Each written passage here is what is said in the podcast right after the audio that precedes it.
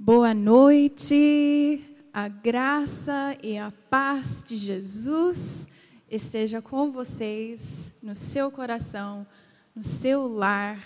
Deus é bom, amém? Ele é bom. E eu queria falar mais uma vez como faz falta nós juntos aqui. Porém, gratidão no coração pela ferramenta que nós temos e o Espírito Santo, principalmente, que une os nossos, coração, nossos corações nesse momento. Então, eu queria te convidar nesse momento juntos, deixar com que, com que o Espírito Santo sonda seu coração, une os nossos corações e vamos juntos buscar realmente aquilo que Deus tem para nós hoje. Recebi convite do pastor Ricardo para o nosso, nosso culto de hoje, a nossa palavra de hoje. O tema é fé em meio ao sofrimento. E eu confesso com toda, toda humildade, sim, que esse assunto foi muito difícil para mim essa semana, nessas semanas é, preparando, porque eu acredito que o momento é chave. O momento assim é chave para nós como indivíduos e é chave para nós também como igreja.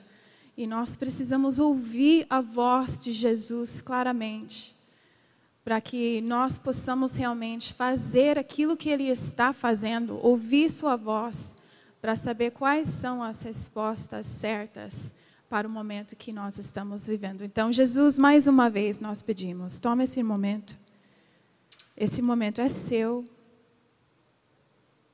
Esse momento é seu. Som dos nossos corações, cada um de nós. Silencia a nossa voz para que nós possamos te ouvir. Olhamos para ti, Jesus. Abençoa os meus amigos que estão aqui nessa transmissão, mas também em casa. Visite, Senhor, em nome de Jesus. Amém. Amém. Então, fé. O papel da fé em meio ao sofrimento. É propício, como eu falei, nesses dias de hoje, falar sobre fé em meio ao sofrimento. Mas se a gente for sincero, desde a queda do homem, quando Adão e Eva pecaram e entrou a maldição, entrou o pecado no mundo, o sofrimento entrou juntos. Então, esse assunto de fé em meio ao sofrimento não é só para os dias de hoje, mas também desde a queda. Porque faz parte da nossa vida. Nós podemos tentar escapar, correr, fugir, esconder, mas de alguma forma nós seremos descobertos. Pela consequência da maldição que entrou no mundo, e aí, pois o próprio Jesus também nos falou. Ele nos avisou que nesse mundo nós vamos ter problemas, nós vamos ter aflições, nós vamos sofrer, mas de que nós devemos ter bom ânimo, de não perder a esperança, de permanecer firme, pois Ele triunfou. Passado, foi feito, está selado, ele triunfou, ele venceu e ele reverteu a maldição através do seu sacrifício e ressurreição, nos oferecendo vida aqui e também a vida eterna. Então, nós não deveríamos nos surpreender quando nós sofremos pois desse lado da eternidade, corações ainda serão partidos, corpos ainda vão adoecer, ainda vamos chorar de dor e ainda vamos passar pela sombra do vale de morte. E o sofrimento vai nos apertar. Faz parte da nossa realidade aqui desse lado da eternidade. E além disso, eu não sei se você é como eu, né, que ao pensar nos ICs, vocês estão me entendendo? Os ICs da vida, as incertezas, da vida. E isso causa realmente um conflito interno imenso, pois as possibilidades do sofrer pesam. Pesam no meu coração, como eu sei que pesam nos seus corações. E se ficamos só aqui nesse lugar escuro, sombrio, certamente nós vamos desfalecer. As consequências do sofrimento podem ser gravíssimas na vida aqui, mas também na eternidade. Pois eu conheço pessoas queridas, próximas, que ao passar por momentos de sofrimento e angústia, viraram seu rosto, viraram seu coração para Jesus, dizendo: Eu não acredito. Eu não acredito. Eu não acredito que um Deus que se diz que é bom deixaria com que isso aconteceria na minha vida. Então eu deixo de acreditar. E aí sim, fecharam a porta para Jesus. E enfim, deixaram de crer na bondade e no amor completos de Deus. E isso, essa decisão, não minimiza o sofrimento dessas pessoas, pois continuam sofrendo, como você, como eu, nesse mundo, porém sozinhos por escolha. Mesmo sendo e olha só, mesmo sendo que Deus continua presente e próximo nesse, nesse mundo, no aqui e agora. E ao menos que se arrependam, sofrerão ainda mais, sem a presença de Deus, por toda a eternidade. Isso nós não podemos conceber, isso não cabe na nossa mente. O que é isso? O horror que isso será para essas pessoas? Pois aqui, todos nós, aqueles que creiam, aqueles que não creiam, os justos e os injustos. Nós todos ainda experimentamos a presença de Deus entre nós aqui na terra. O resultado da presença de Deus no aqui e agora é para todos nós. A Bíblia fala isso, que chove sobre os justos e os injustos. Porém, terá um dia onde ele retirará sua presença daqueles que não o escolheram desse lado, nessa vida. Ele vai retirar sua presença e isso sim é inferno. Inferno é a completa falta da presença de Deus. E isso não cabe, isso é inconcebível. A gente não consegue imaginar o que seria isso, porque a gente ainda não experimentamos. Deus ainda não se retirou a sua presença totalmente. Graças a Deus por isso.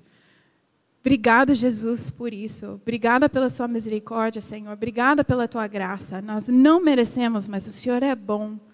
O Senhor é digno. Glória a Deus. Obrigada, Senhor. Obrigada, Senhor. Eu não tenho para você hoje uma palavra didática de três pontos e aí estamos encerrados. O que eu tenho para compartilhar com você são reflexões pessoais. Quase como se fosse um devocional. E eu realmente, sim, eu tento fugir de exemplos assim da minha vida pessoal, porém parece que eu não consigo.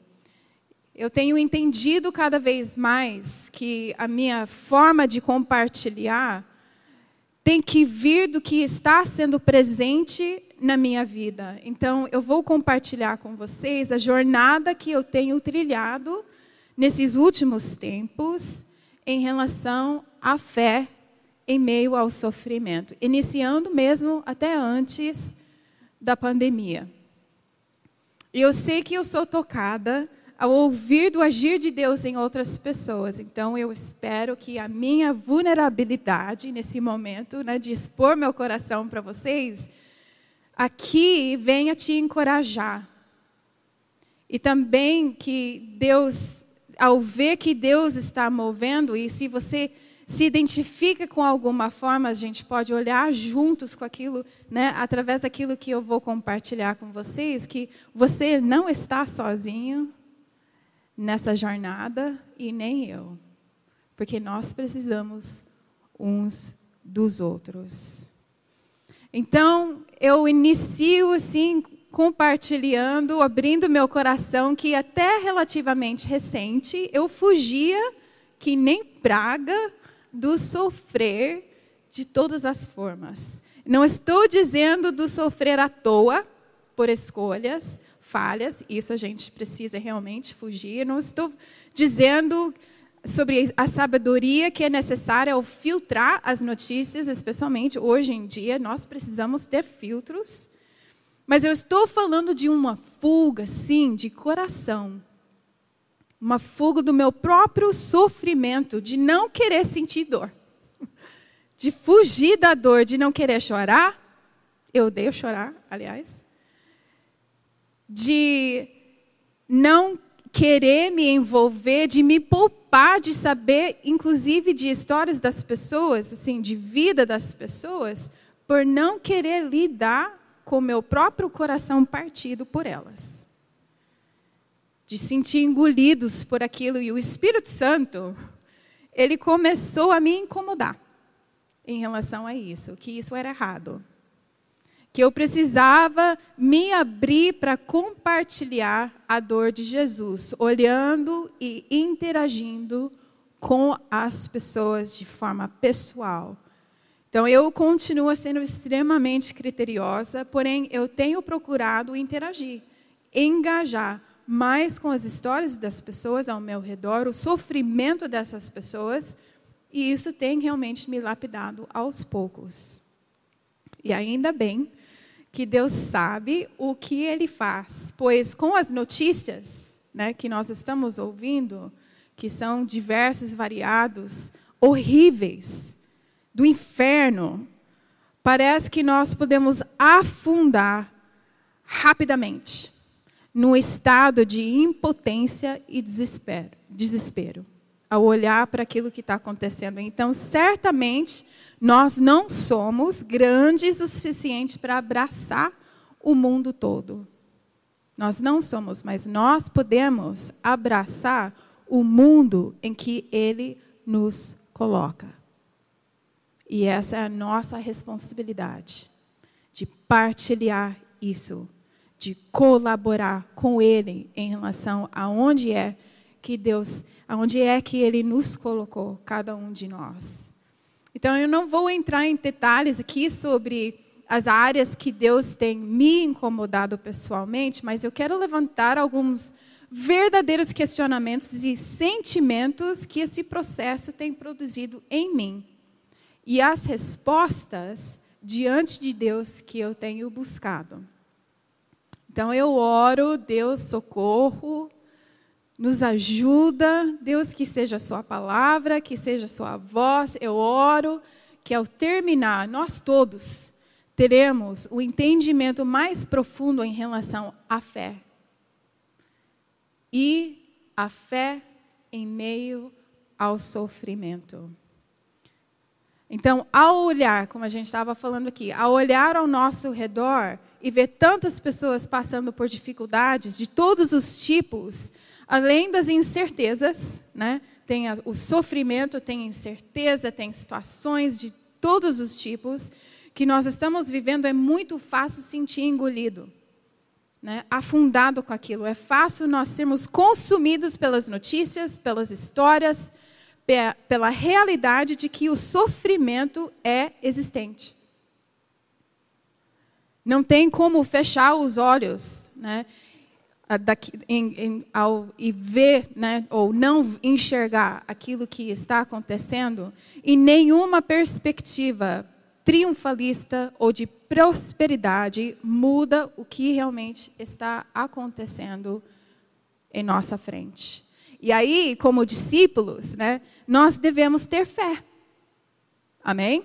Nós devemos ter fé. Nós devemos orar nós devemos crer, nós devemos ser porta-vozes de esperança, de amor, de cuidado. Porém, eu acredito pelas o contato, conversas que diversas que eu tenho tido, eu acredito que de fato todos nós de alguma forma, que dizem que somos realmente discípulos, nós temos sido realmente desafiados a colocar valores e princípios em prática, que na verdade, se a gente for olhar honestamente, na verdade conhecíamos só no papel. E se me permitir, eu acredito que isso vai intensificar ainda mais. Aonde nós vamos ser desafiados a colocar em prática né, aquilo que nós dizemos que nós sabemos. E aí, pela fé, nós precisamos de respostas certas. E confesso que, ao mesmo tempo que eu sei o que é esperado, né? eu sei que todas essas coisas são esperadas, ser sal e luz e tudo mais, eu sei que o meu papel é esse. Eu confesso que ao ouvir de tantas histórias de sofrimento de pessoas conhecidas e também desconhecidas, né, pessoas que eu não conheço, de coração quebrantado, eu tenho perguntado para Deus: e agora? E agora? Aonde é que eu agarro aqui? O que, como é que é que eu expondo? Né? O fato de que seu reino chegou, mas não por completo, quer dizer que o sofrimento vai continuar. O já do reino de Deus e o ainda não da, da plenitude do seu reino tem causado em mim um conflito interno muito grande. Pois só porque eu creio que o Senhor pode todas as coisas, não quer dizer que as coisas acabarão da forma que eu achar que deveriam. Isso é a nossa realidade. Só porque o Senhor pode curar, guardar, prover milagrosamente, não quer dizer que acontecerá. Pessoas ainda vão adoecer, morrer, passar pela necessidade, serem perseguidas. Então, como que é que eu lido, Senhor? Tem sido minha pergunta. Como que é que eu lido, Senhor, com a certeza da chegada do seu reino, aquilo que o Senhor enunciou, e a incerteza ao mesmo tempo? Eu espero, assim, que nós que nós estamos identificando aqui, que o Espírito Santo esteja falando com você nesse momento. Porque isso é real. Eu poderia falar, não, porque eu creio, porque eu acho, porque sim, porque a Bíblia diz sim, só que se a gente não lida com as dúvidas reais, sabe? Jesus sabe, né? Ele conhece o nosso coração, nós precisamos ser verdadeiros diante dele, para que ele possa oferecer uma resposta certa. Então, essa tem sido a minha, o meu clamor. Como que é que eu faço? Como que é que eu lido? Aonde é que eu agarro entre nesse conflito da certeza que eu tenho e a incerteza que eu luto? Podemos saber as respostas certas, amém? Mas viver a resposta certa tem uma outra dimensão completamente exige realmente um nível maior de maturidade como discípulos, como seguidores de Jesus. Viver pela fé, na certeza absoluta de que da pessoa de Jesus e aquilo que ele veio anunciar e ainda de forma saudável e íntegra abraçar a nossa própria dor que nós vamos sofrer e também suportar os outros no seu sofrimento, evitando a minimização da dor, porém enraizados na realidade de que Jesus, daquilo que Jesus veio para anunciar, o reino de Deus chegou. Entendo que o início dessa mensagem, desse devocional, daquilo que Deus colocou no meu coração é um pouco pesado. Eu entendo. Mas sofrer é pesado. O sofrimento é um assunto pesado. E todos nós somos atingidos de alguma forma por ele, pelos questionamentos que são levantados por ele. E todos nós precisamos nos posicionar diante dele. Então, qual que é a nossa resposta? Qual que é a resposta do clamor né, da dúvida daquilo que você tem passado. Se você já me ouviu compartilhar no passado, você sabe qual que é a minha resposta. Eu gostaria muito que todos estivessem aqui, porque eu poderia até falar para saber, né? Tipo, com certeza. Mas a resposta, gente, é Jesus. É olhar para Ele, é olhar para aquilo que Ele falou, é olhar para aquilo que Ele fez e tomar aquilo como uma autoridade que Ele mesmo impartou, Ele deu para cada um de nós. A resposta é olhar para Jesus. Então, nós vamos voltar os nossos olhos para Jesus e buscar a resposta certa. Billy Graham diz assim: Cristo deve ser vitalmente real para nós, se quisermos permanecer fiéis a Ele na hora de nossa crise. E quem sabe quão perto pode estar essa hora? Nós não sabemos. Então há uma urgência. Eu sinto assim um, um, um pesar assim do Espírito Santo, existe uma urgência de Jesus se tornar realmente, vitalmente real, real nas nossas vidas. Se nós vamos enfrentar fielmente, fielmente, se nós vamos enfrentar o, a crise e o sofrimento. Cristo precisa ser, precisa ser, precisa ser real para você e também para mim. Então, nós vamos falar sobre o homem leproso. Alguns livros dentro da Bíblia relatam a história de um homem que tinha lepra. E você pode achar essa história no livro de Mateus, Marcos e Lucas, mas nós vamos ler do livro Marcos 1, os versículos são 40 a 42. Então você pode pegar aí sua Bíblia, né, abrir Marcos 1, 40 a 42. Marcos, né, o autor desse livro, foi assistente do apóstolo Paulo e de Barnabé nas suas viagens missionárias. Ele também foi secretário do discípulo Pedro.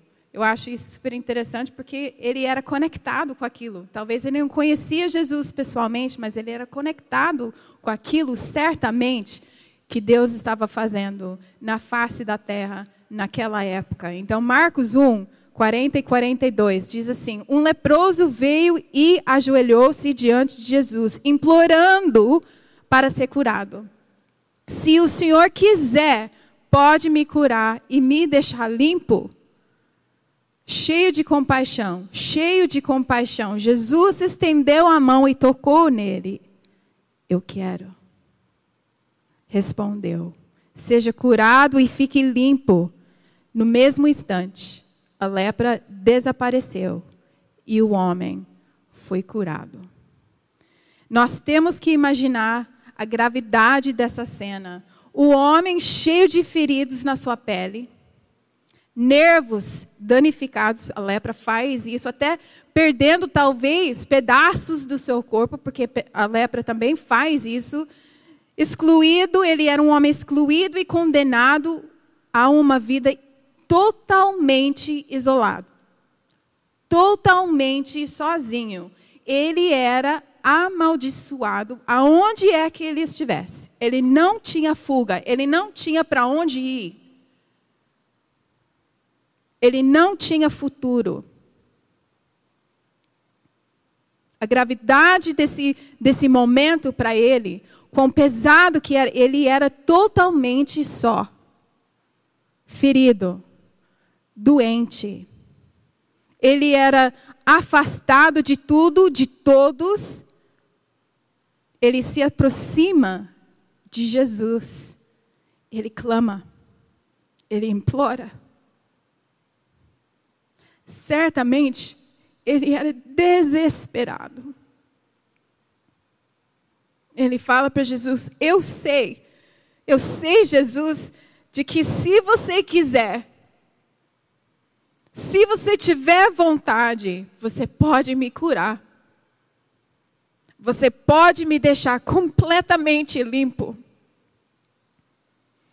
Agora, abrindo um parênteses aqui, nós podemos ler muitas histórias sobre os milagres de Jesus. Jesus curava cegos, surdos, leprosos, fluxos de sangue, endemoniados, mortos e formas de cura. Nós temos para sobrar.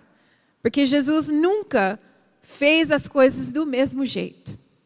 As, os milagres dele, ele fazia tudo, né, tudo junto e misturado.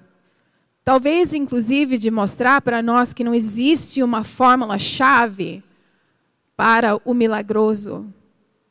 É ouvir aquilo que ele está fazendo e fazer juntos. Mas essa foi a única vez que Jesus respondeu sobre vontade, sobre a sua vontade de curar, sobre sua vontade de milagre, daquilo que é milagroso.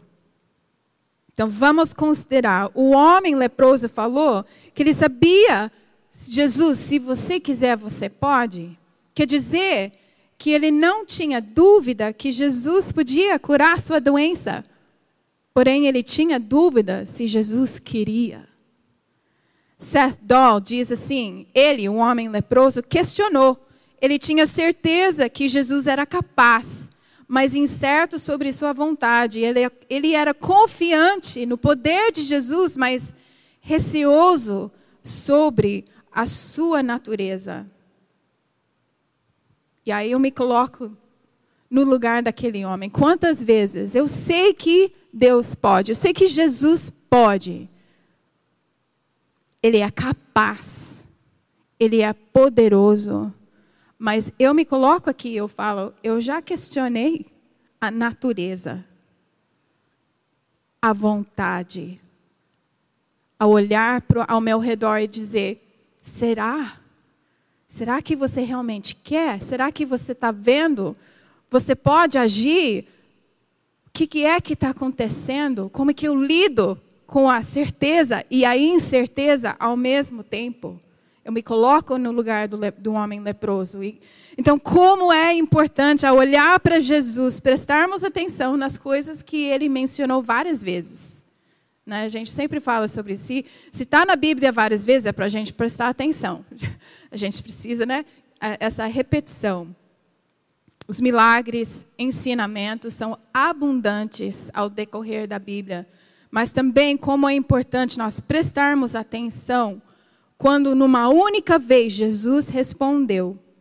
E nesse momento a intenção do coração de Jesus foi questionado e definitivamente ele abordou o assunto do querer. Em outras versões está escrito que Jesus ficou indignado. Não indignado com o pedido pelo homem doente, mas com a doença. Com o que o sofrimento havia causado naquele homem, e ele foi movido. Ação, ele foi movido por compaixão. Então Jesus ajustou essa perspectiva uma única vez sobre a sua vontade, uma vez por todas uma vez por todas com duas palavras: Eu quero. Uma única vez por todas. Para encerrar o assunto sobre a vontade dele em relação à plenitude, cura, salvação. Eu quero. Eu vou pedir para o pessoal soltar um trecho de The Chosen aqui para nós. Se você ainda não assistiu, né, não sou de fazer propaganda, mas esse, essa, essa série né, sobre a vida de Jesus é excelente. Eu quero indicar, e aí com isso nós vamos assistir essa cena do homem leproso chegando para Jesus. Mas não vamos estragar esse lindo dia, não é? vamos.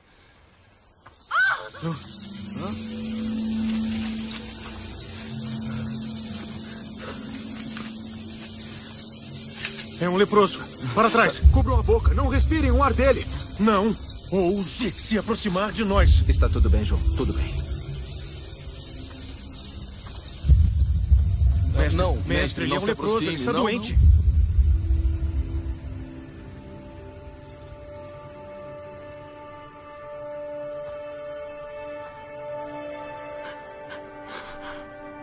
Por favor. Por favor.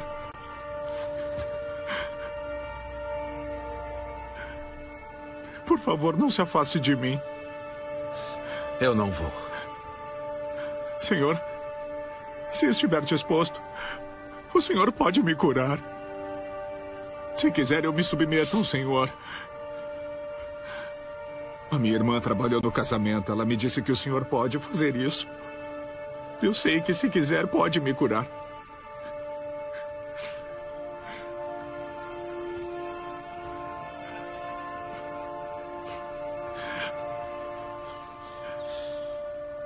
Sim, eu quero.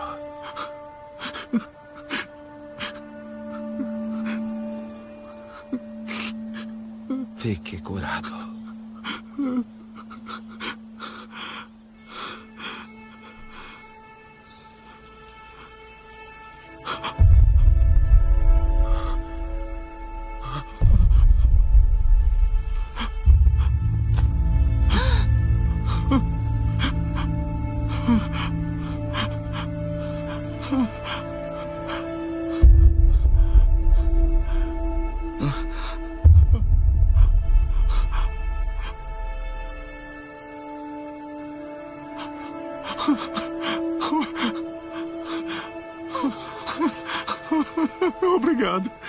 Obrigado.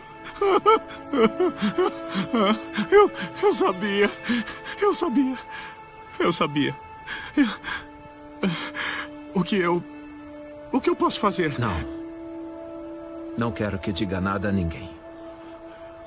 O senhor não busca reconhecimento? Só me faça esse favor. Mas o que eu vou dizer às pessoas? Vá. Se apresente ao sacerdote, para que ele veja que está purificado. Faça a oferta adequada no templo como Moisés ordenou. E siga seu caminho.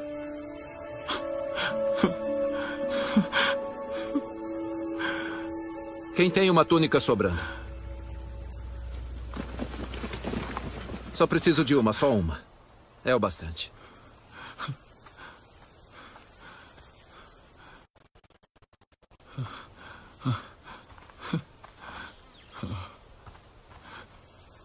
Você fica bem de verde. Não parece maltrapilho.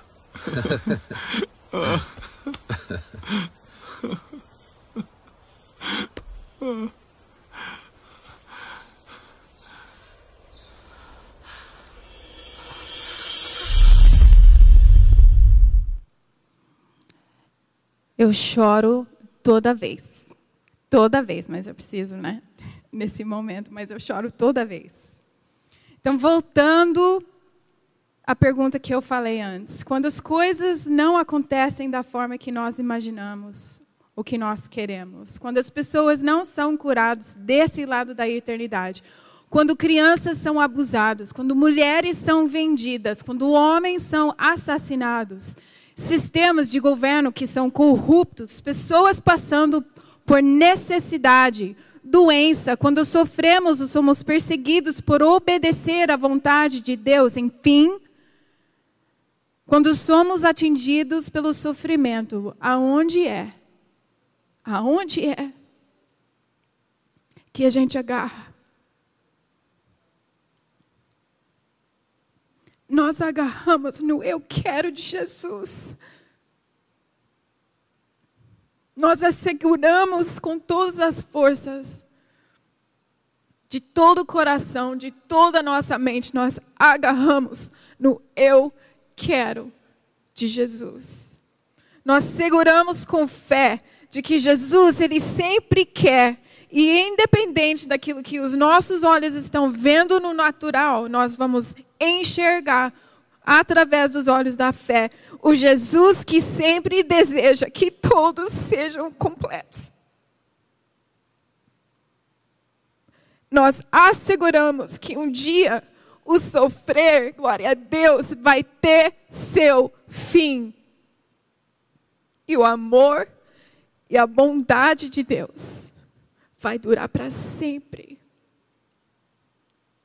John Piper diz algo que me marcou.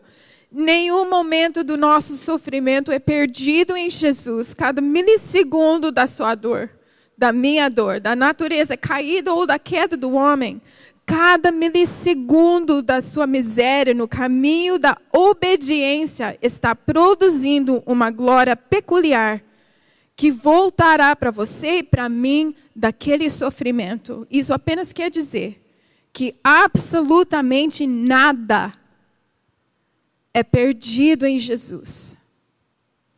Nada do que acontece em nossas vidas passa despercebido por Jesus. Jesus precisa ser vitalmente real para nós se nós vamos suportar as crises que enfrentamos nas nossas vidas. Jesus precisa ser vitalmente real para nós se nós vamos também compartilhar a dor dele, suportando a dor das pessoas que ele coloca no nosso caminho para abraçar. E aí eu gostaria de terminar diante desse posicionamento de agarrar no eu quero de Jesus. Como que é que então nós devemos agir? Eu gostaria de ressaltar duas ferramentas, vamos dizer, ferramentas chaves. Uma, colabore em oração para mudar resultados. Deus é soberano, amém? Com certeza, porém, isso não deve ser uma desculpa de não orar, interceder, clamar e ficar na brecha. Deus deseja trabalhar juntos para que o eu quero dele seja realidade. Amém? Essa colaboração acontece construindo um alicerce de intimidade onde nós buscamos o coração de Deus e somos capacitados a orar a sua vontade especificamente esse compartilhar de coração, esse dividir o coração de Deus.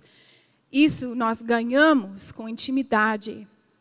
E aí nós podemos então orar a sua vontade específica para situações que nós encontramos. Em Atos 12, eu não vou abrir aqui agora, mas você pode ler depois. Atos 2 relata que o Tiago, discípulo, ele foi morto à espada pelo Herodes.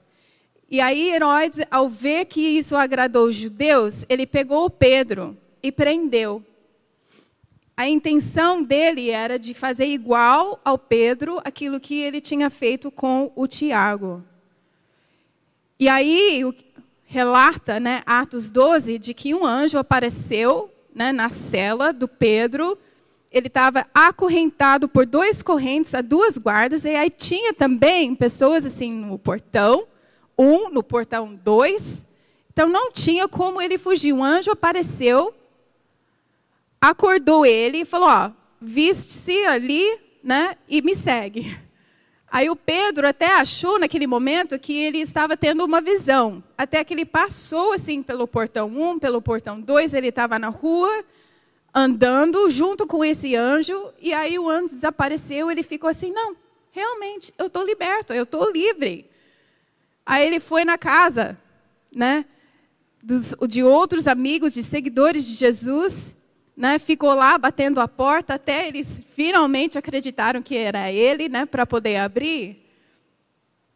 E aí o que a gente vê? Qual que era então a diferença no resultado, aquilo que aconteceu, infelizmente, com Tiago e aquilo que aconteceu com Pedro, porque a intenção para os dois homens era igual. A diferença a gente acha em versículo 5 do capítulo 12 de Atos. A igreja orava fervorosamente a Deus por ele. Essa era a diferença. A igreja estava orando sem cessar por ele. Nós podemos colaborar com aquilo que Deus está fazendo através de oração íntima, ligado ao coração de Deus para mudar resultados. E a segunda coisa, coisa adore. Adore. Acho extremamente pertinente citar aqui que as instruções de Jesus para o homem que foi curado de lepra foram que ele, o que ele deveria fazer. Ele deveria se apresentar ao sacerdote e levantar a oferta apropriada. Em outras palavras, adora. Esse era o costume naquela época. Ele deveria se apresentar, ofertar. Então nós entendemos adorar. E nós hoje? Como que isso seria? O Espírito Santo que vai responder. Adore. Adorar é colocar Jesus no seu devido lugar em nossas vidas. Adorar é engajar com a vontade de Deus em nossas vidas, não fruto de lábios, mas de atitudes e decisões, de obediência e de devoção. Adorar, legal, música, né? Adorar é muito mais do que isso. É o fruto de lábios, sim. Mas quando isso liga uma vida de obediência e devoção, é onde nós somos empoderados através da oração, através da adoração, ao agir. Adorar era amar o que Jesus ama e seguir suas instruções, deixando o nosso coração quebrar por aquilo que quebra o coração dele. E fielmente, fielmente, agarrados no, no seu eu quero, até que nós vejamos a realidade do seu reino invadindo a realidade que está ao nosso redor. Amém? Amém? Amém. Agarrados no seu eu quero através de oração e a adoração. Então, concluindo aqui, senti três, três grupos né, que eu gostaria de te convidar nesse momento. Lembrando de que se você precisa de oração, abaixo desse vídeo tem um link para uma sala de, de Zoom que você pode entrar e receber a oração. Então, se um desses grupos é você, eu queria te encorajar nessa noite, você clicar e deixar com que alguém ore por você. Primeiro grupo, talvez você precisa agarrar no eu quero de Jesus. Talvez isso é você hoje. Então, meu encorajamento é que você responda em oração e adoração. Propositalmente, intencionalmente. Segundo grupo, talvez você hoje precise engajar com a dor de alguém. Se não agora, então quando? Nós só temos hoje. Obedeça. Obedeça. Talvez hoje Jesus precise se tornar vitalmente real na sua vida. Venha nesse momento e pedir socorro, o seu socorro, e convide Ele a te mostrar o quão real que Ele é. Então, se você é um dessas, se encaixa em um desses grupos, enquanto a banda ministra sobre o amor que permanece, de Jesus, que não falha, que não acaba, deixa com que o Espírito Santo te visita nesse momento. Que Ele mude seu coração, que Ele te transforma para trazer Cristo vitalmente, realmente, realmente, realmente real na sua vida. Amém? Amém. Vamos adorar.